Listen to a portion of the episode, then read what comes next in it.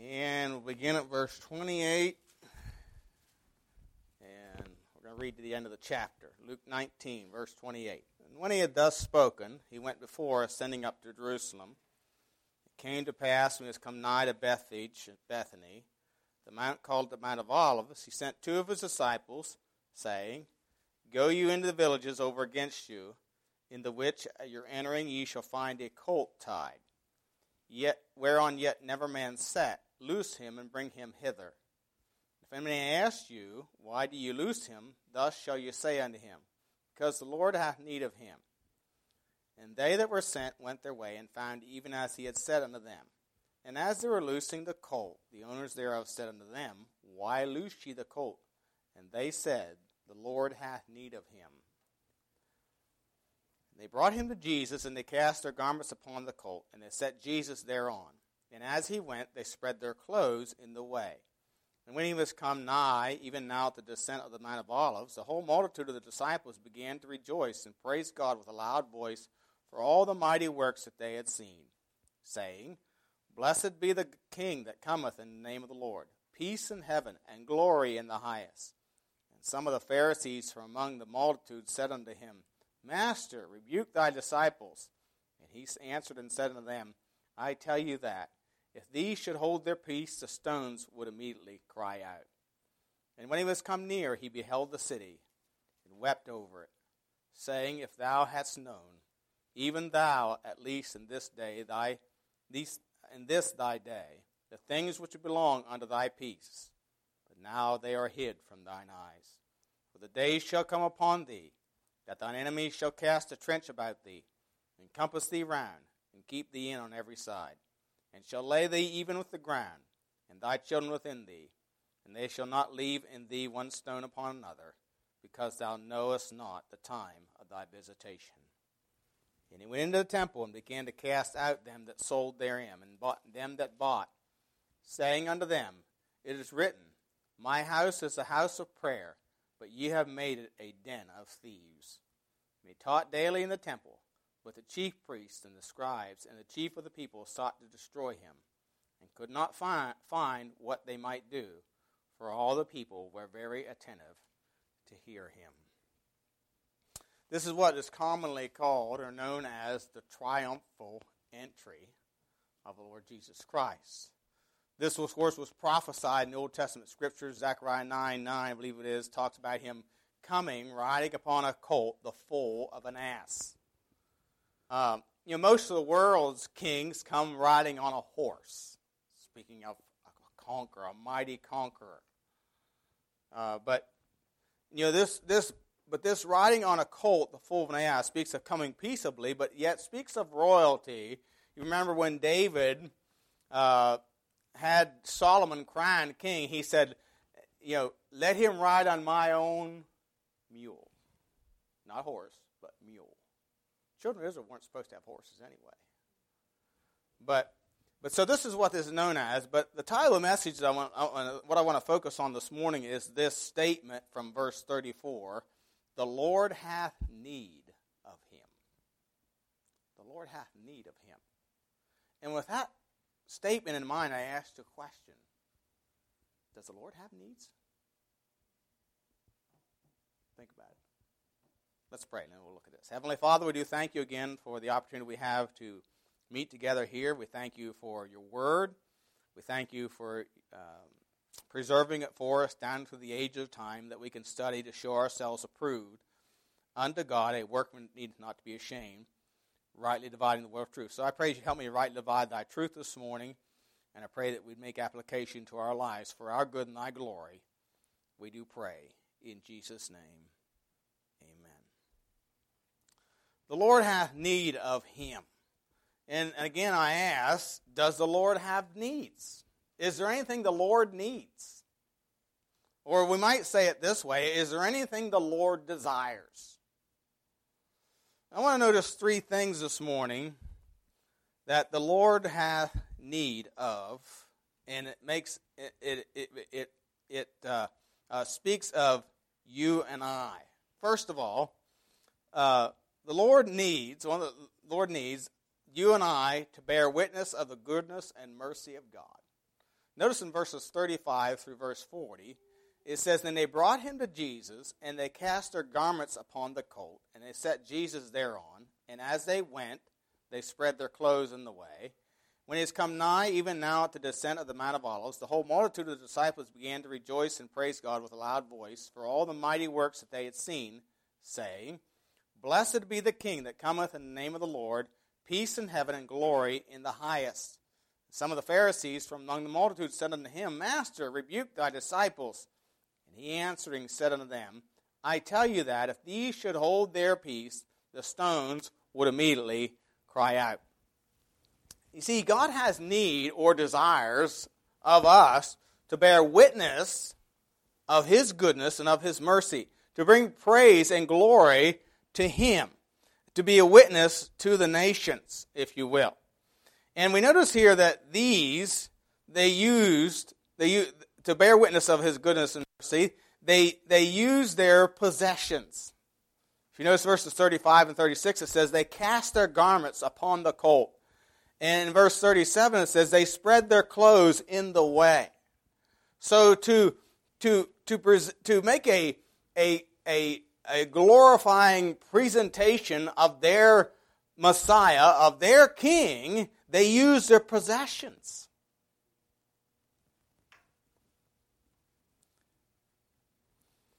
And you and I you and I are to use our possessions, the things we have, to bring glory and honor to the Lord.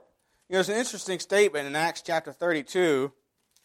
You know, our liberal, liberals like to use this account in the book of Acts to, to justify the redistribution of wealth, but it's not what this teaches.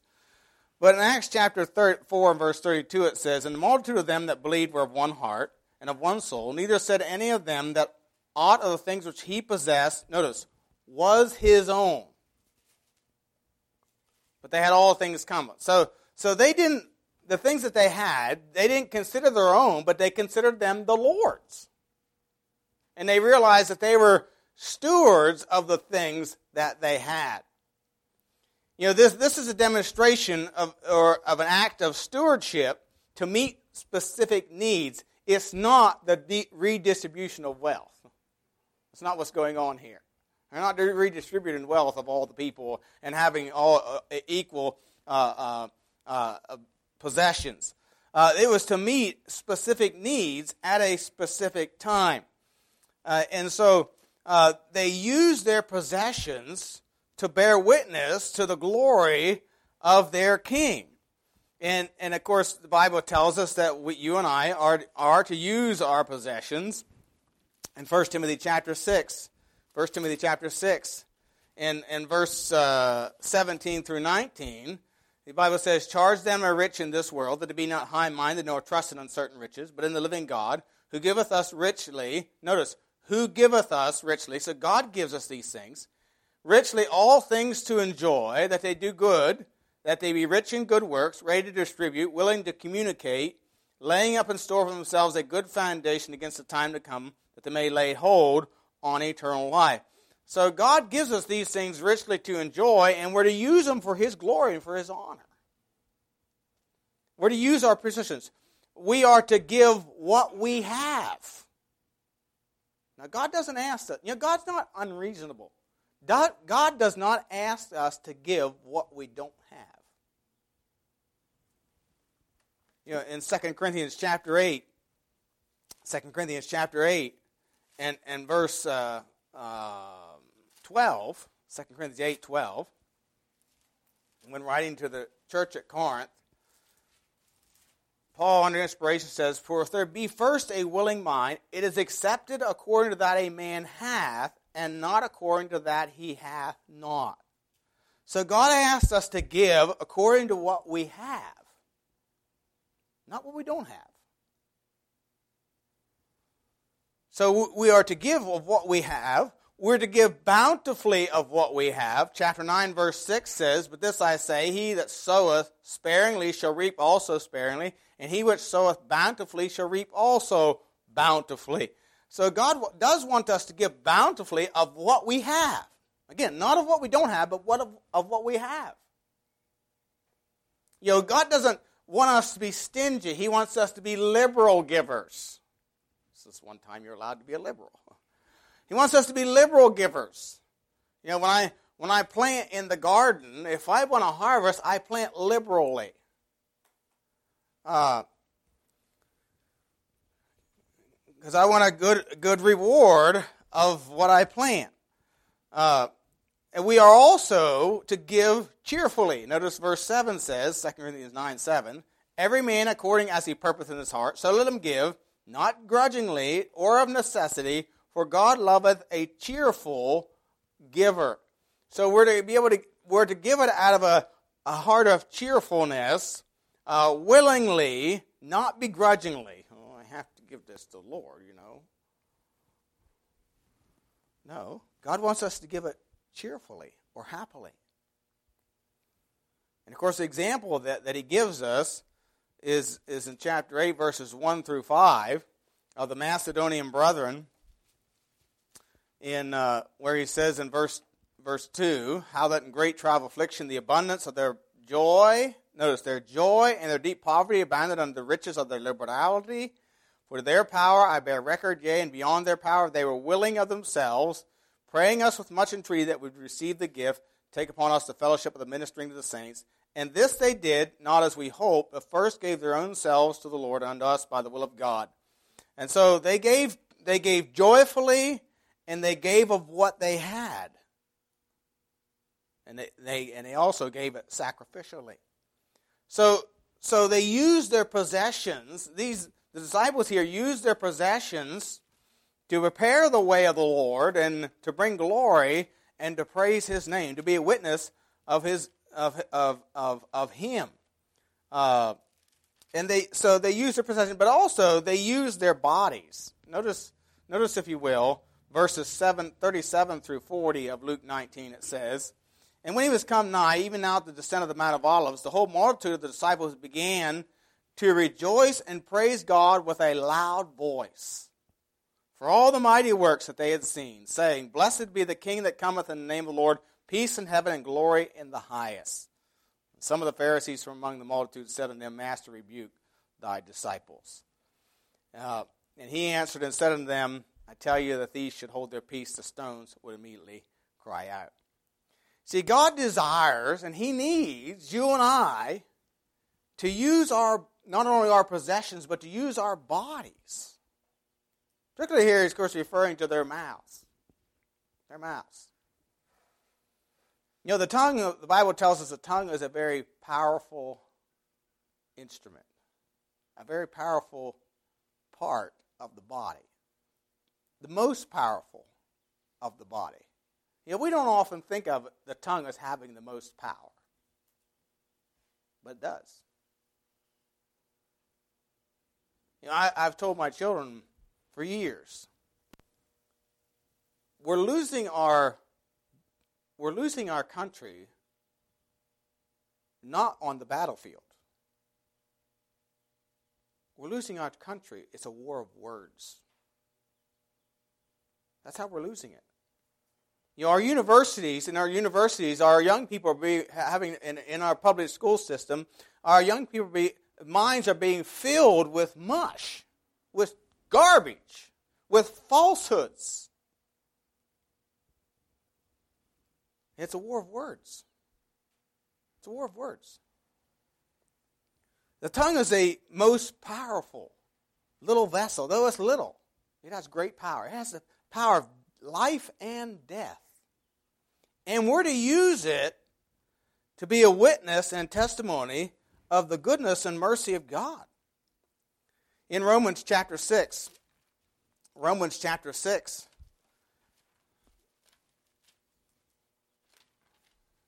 Romans 6, verse 11 says, Likewise, reckon ye also yourselves to be dead indeed unto sin, but alive unto God through Jesus Christ our Lord. Let not sin therefore reign in your mortal body, that you should obey it in its lust thereof. Neither yield ye your members as instruments of unrighteousness unto sin, but yield yourselves unto God as those that are alive from the dead, and your members as instruments of righteousness unto God. You know, the disciples of the Lord were crying out, saying, you know, Hosanna to the king and so on. And of course, the Pharisees said, you know, they need to tell these to be quiet. And he said, you know, if these hold the peace, the rocks are going to cry out. Well, God wasn't ordained to use rocks to bring praise and glory to his name. He's ordained that you and I do that. And we are to be instruments. You know, search the New Testament and you'll find that when people got saved, it was a result of someone else giving them the gospel. We, people get saved through human instrumentality. Well, they might get saved reading a tract, but somebody laid it there or gave it to them.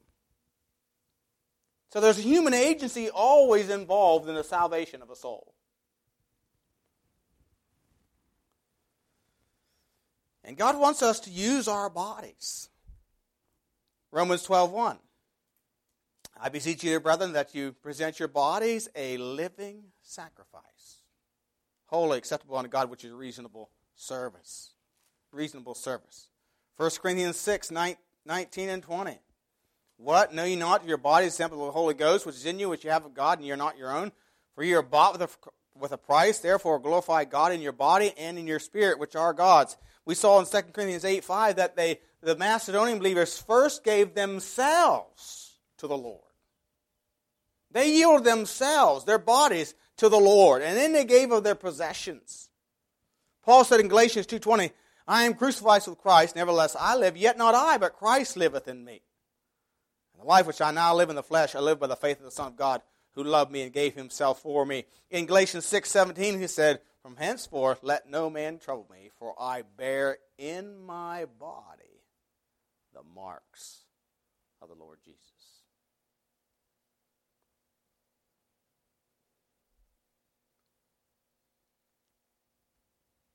You know, I've heard it said that that person is wearing himself out for the Lord. That's what Paul did. That's not a bad thing. We're to give ourselves. Paul said this in Philippians 1.21. For me to live is Christ. For me to live is Christ. See, the Lord needs, He needs us to yield our bodies to His service, to take His message to a lost and dying world of us.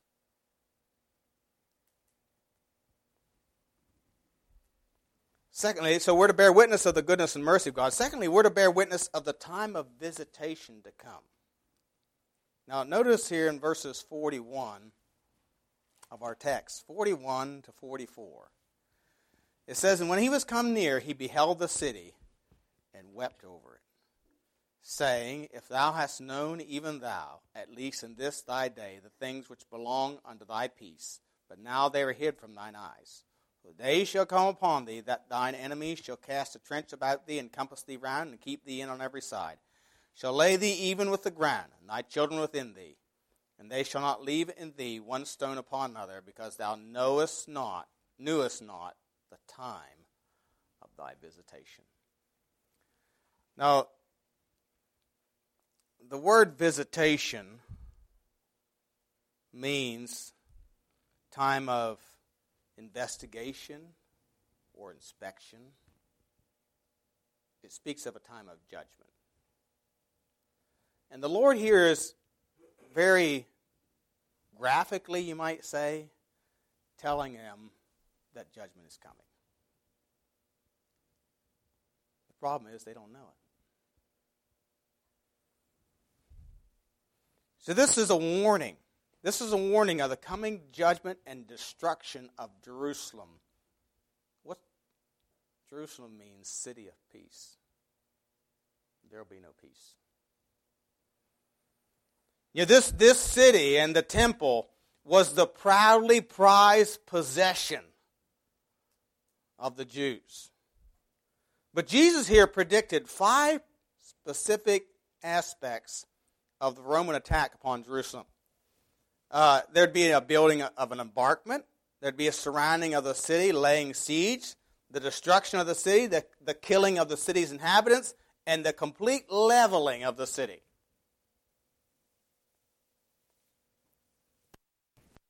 The historian Josephus described in detail the embankment around Jerusalem.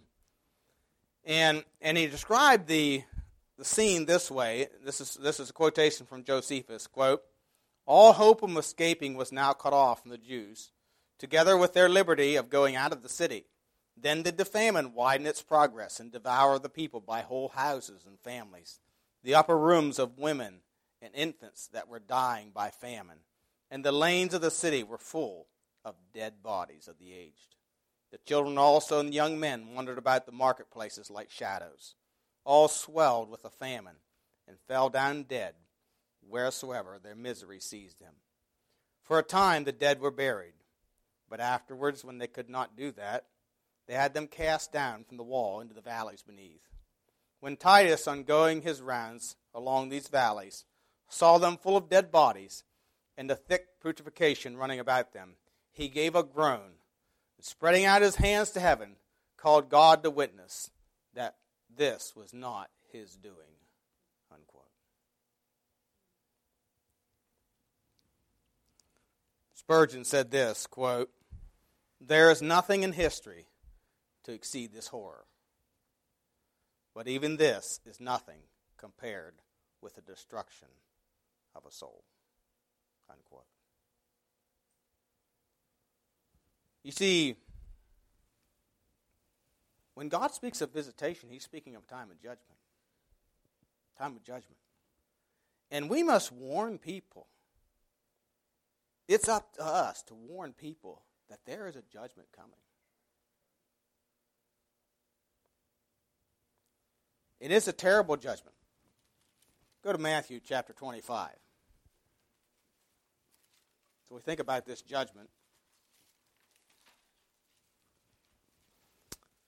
It is a terrible judgment. Matthew 25, verse 30.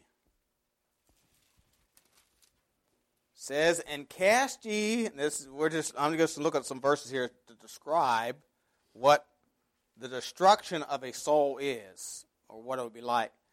Verse 30, Matthew 25, 30. And cast ye the unprofitable servant into outer darkness. There shall be weeping and gnashing of teeth. Verse 46 and these shall go away into everlasting punishment, but the righteous unto life eternal. With Mark chapter 8. I'm sorry, Mark chapter 9. Mark chapter 9, verse 42. And whosoever shall offend one of these little ones that believe in me, it is better for him that a millstone were hanged about his neck, and he were cast into the sea. If thy hand offend thee, cut it off. It is better for thee to enter into life maimed than having two hands to go into hell, into fire that never shall be quenched, where the worm dieth not, and the fire is not quenched. And if thy foot offend thee, cut it off. It is better for thee to enter in halt into life than having two feet to be cast into hell, into the fire that never shall be quenched, where their worm dieth not, and the fire is not quenched. And if thine eye offend thee, pluck it out. It is better for thee to enter in the kingdom of God with one eye than having two eyes to be cast into hell fire, where their worm dieth not, and the fire is not quenched. Go Luke chapter 16. Luke chapter 16. Luke chapter 16. Verse 23. It says, In hell he lift up his eyes, being in torments. Remember, you just go ahead and shut that door, please. In hell he lift up his eyes, being in torments, and seeth Abraham afar and Lazarus in his bosom. And he cried and said, Father Abraham, have mercy on me. And send Lazarus to dip the tip of his finger in water and cool my tongue, for I am tormented in this flame. then go to Revelation chapter 21. Revelation chapter 21, verse 8. Revelation 21, verse 8. But the fearful and unbelieving and the abominable and murderers and whoremongers and sorcerers and idolaters and all liars shall have their part in the lake which burneth with fire and brimstone, which is the second death. You see, there's a time of visitation coming to those who know not the Lord Jesus Christ. as their Lord and Savior. A time of everlasting torment. And you and I are to witness to the time of this visitation. The Lord Jesus testified at the time of visitation to come on the children of Israel because they knew not. And we must warn the lost of this time and their need to prepare. But thirdly, we are also to witness against the false religion and its opposition to God. Notice verses 45, 48. And he went into the temple and began to cast out them that sold therein and them that bought, saying unto them, It is written, My house is the house of prayer, but ye have made it a den of thieves. And he taught daily in the temple. But the chief priests and the scribes and the chief of the people sought to destroy him, and could not find what they might do, for all the people were very attentive to hear him. See, the, the temple, the temple had been forsaken as a means of reconciliation to God. Really. At this juncture in time. You know, it was designed to be a place where man could come and offer his sacrifices to God, which foreshadowed the Lord Jesus Christ, and thereby re- receive forgiveness by faith in the Lamb of God which was to come. That was the purpose of the temple. But it was no longer being used for that. In fact, it had become a place of merchandise. You know, Isaiah, even the prophets prophesied of the purpose of the temple. And it, Isaiah 56, 7 says this Even them will I bring into my holy mountain, and make them joyful in my house of prayer. Their burnt offerings and their sacrifices shall be accepted upon mine altar, for mine house shall be called an house of prayer. Notice these words for all people. So, well, he's not just talking about the Jews. He's talking about all nations. So that also includes the Gentiles. And this, this is this statement of all, all people that is added or, or uh, mentioned also in the Gospel of Mark as a parallel passage to, to our text here. But so the purpose then of the temple was a means of people being reconciled to God. And all the temple sacrifices were, to, were a foreshadowing of the Lord Jesus Christ. But again, it had been turned into a means of filthy lucre, merchandise, and control over people. So what it become? The merchants operated in the outer courts of the temple, the only area where the Gentiles could come and pray, and therefore this place of prayer was made into a marketplace and a dishonest one. Barclay said this quote, a pair of doves cost as little as four pence outside the temple and as much as 75 pence inside the temple. Unquote. Now get the, get, get the picture here. Here, here. Here's what would happen.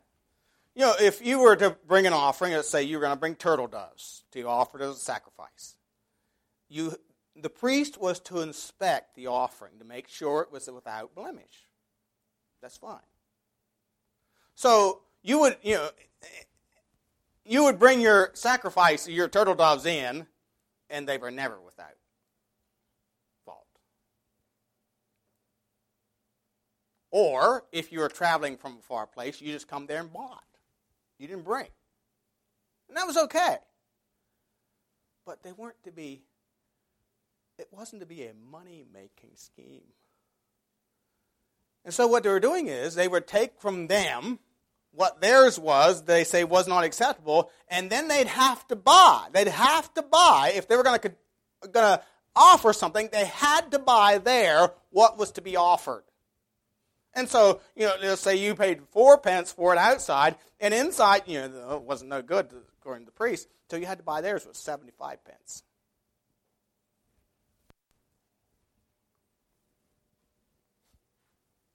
20 times.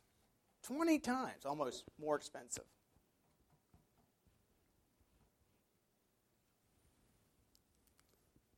Barclay goes on to say, quote, In that uproar of buying and selling and bargaining and auctioneering, prayer was impossible. Those who sought God's presence were being debarred from it from the very people of God's house. Unquote. So the very people that were supposed to help you be reconciled to God were keeping you from God and putting stumbling blocks in your way.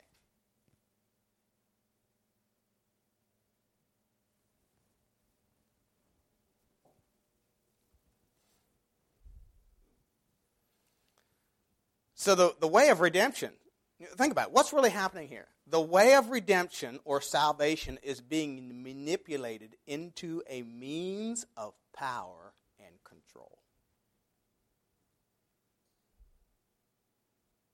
Boy, times haven't changed. You know, Jesus spoke very strongly against this kind of thing. Matthew 20, verses 25 to 27, Jesus said this Jesus called them unto him and said, You know that the princes of the Gentiles exercise dominion over them, and they that are great exercise authority upon them. But it shall not be so among you. But whosoever will be great among you, let him be your minister.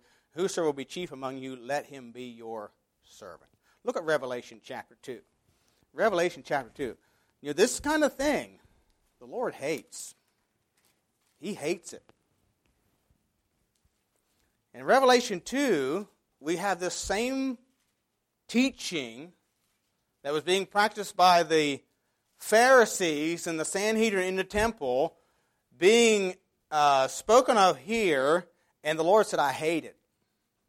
It was creeping into the churches. Revelation chapter 2, verse 6. But this thou hast, that thou hatest the deeds of the Nicolaitans, which I also hate. Here's something God hates, and we hate him too. Look at verse 15. So hast thou also them that hold the doctrine of the Nicolaitans, which thing I hate.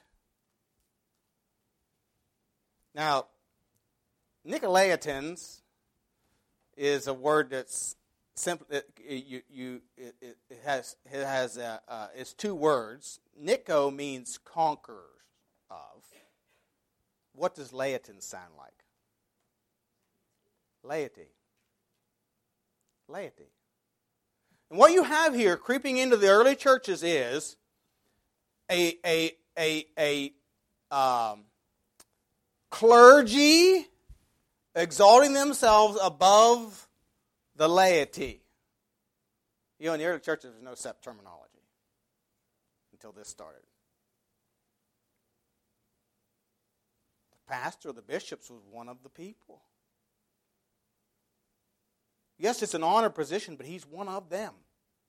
But see, this they began to elevate themselves, and certain pastors and, and, and they were called bishops back then began to elevate themselves and, and then began to exercise dominion over other churches as well and try and control areas. And this is where Catholicism came from. This is how it all came about. Augustine, that great church father, that wicked church father, promoted this. He became, of course, he was made bishop of Hippo, uh, and he persecuted the churches of North Africa because they wouldn't submit, that wouldn't submit to his authority.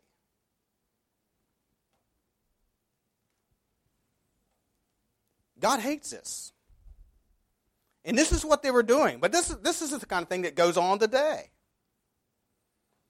You know, fast forward a little bit, 1500 years, Johann Tetzel, you have selling indulgences during the Reformation.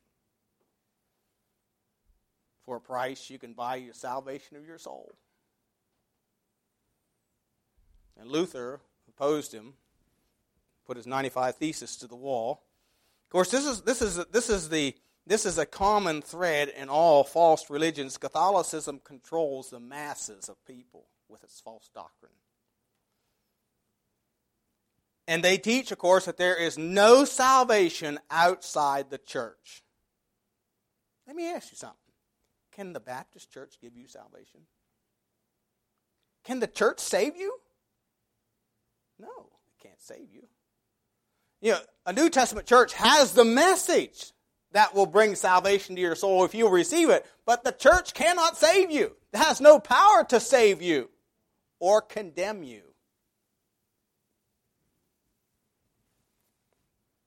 But this is the kind of thing that's taught. Of course, Islam, all the false religions have, have of these things.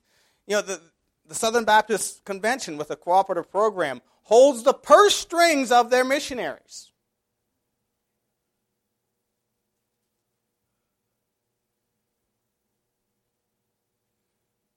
We had a lady used to come to church here, was the secretary. The Southern Baptist Convention, one of the offices here. And she didn't even go to church before she started coming here. So you can work there and you don't even have to go to church.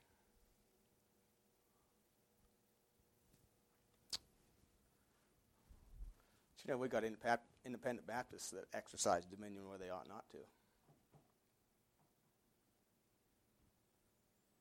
Easy believism makes people twofold more the child of hell than themselves.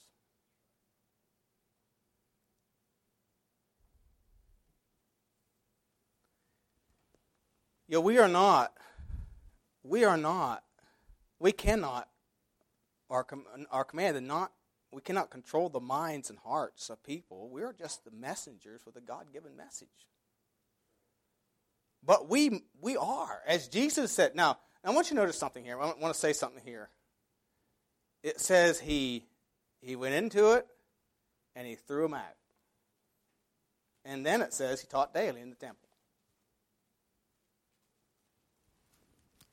In other words, he didn't address the issue every day. He did. You, know, you can get on a hobby horse and spend all your time condemning other religions to your own demise. You know, we need to expose them and oppose them when needed. But that's not all we're to do. So we have to be careful about that. But, but of course, the Bible tells us that, that Noah, by building the ark, what did he do? He condemned the world. He condemned the world. Look, with this in mind, go to, go to 2 Timothy chapter 4. 2 Timothy chapter 4.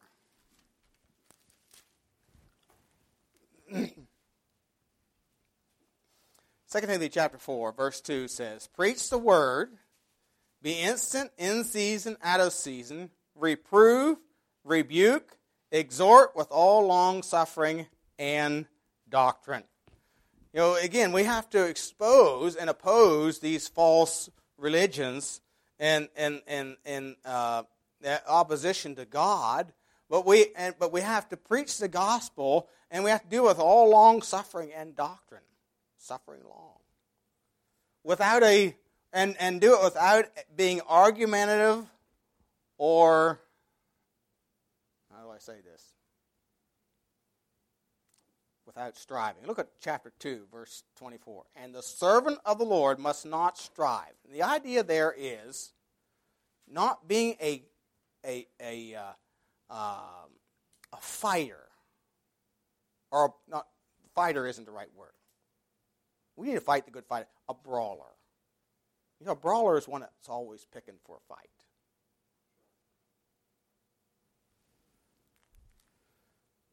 I never heard this guy preach, but I've heard more than one person say of Jack Hyles that you always need to be against something. You always need to have a cause, even if it's Pepsi Cola. You know why? Because people will rally around a cause. So you always need to be against something. Well, I think that's a wrong philosophy. You know, we need to be against these things. We need to spend the mo- the majority of our time preaching the gospel.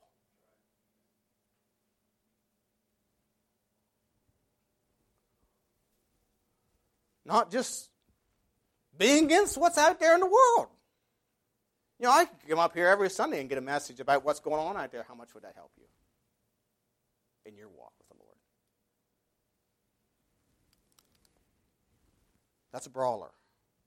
No, the servant of the Lord must not strive, but be gentle unto all men, apt to teach, patient, in meekness, instructing them that oppose themselves, if God peradventure will give them repentance to the knowledge of the truth, that they may recover themselves out of the snare of the devil, who are taken captive by him at his will.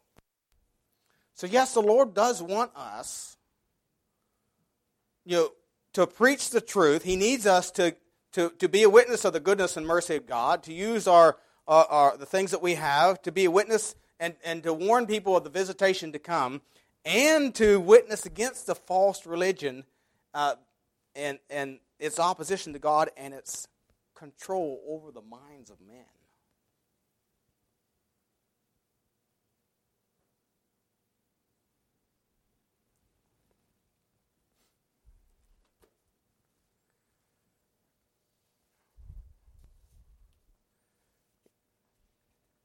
So, the Lord has needs, has need of you and I. If you and I don't tell them, who will? You know, we have been given the opportunity and the privilege to be a witness. We've been commissioned to take the message of the Lord to a lost and dying world. David Livingstone said this, quote, If a commission by an earthly king is considered an honor, how can a commission by a heavenly king be considered a sacrifice? Unquote. Yes, the Lord still has needs. He needs you needs me. You know, Acts chapter 1 tells us of all the work that Jesus began to do and to teach. And he's left it for us to finish, to carry on. As we saw last week, to occupy in his business until he comes. So, might God help us to realize that we are needed. Everybody likes to be needed. Everybody likes to have something to do. We are needed. God desires, He needs us to do His work. Might God help us to take the responsibility and avail ourselves of the privilege that He's given us to serve Him and to be a witness for Him.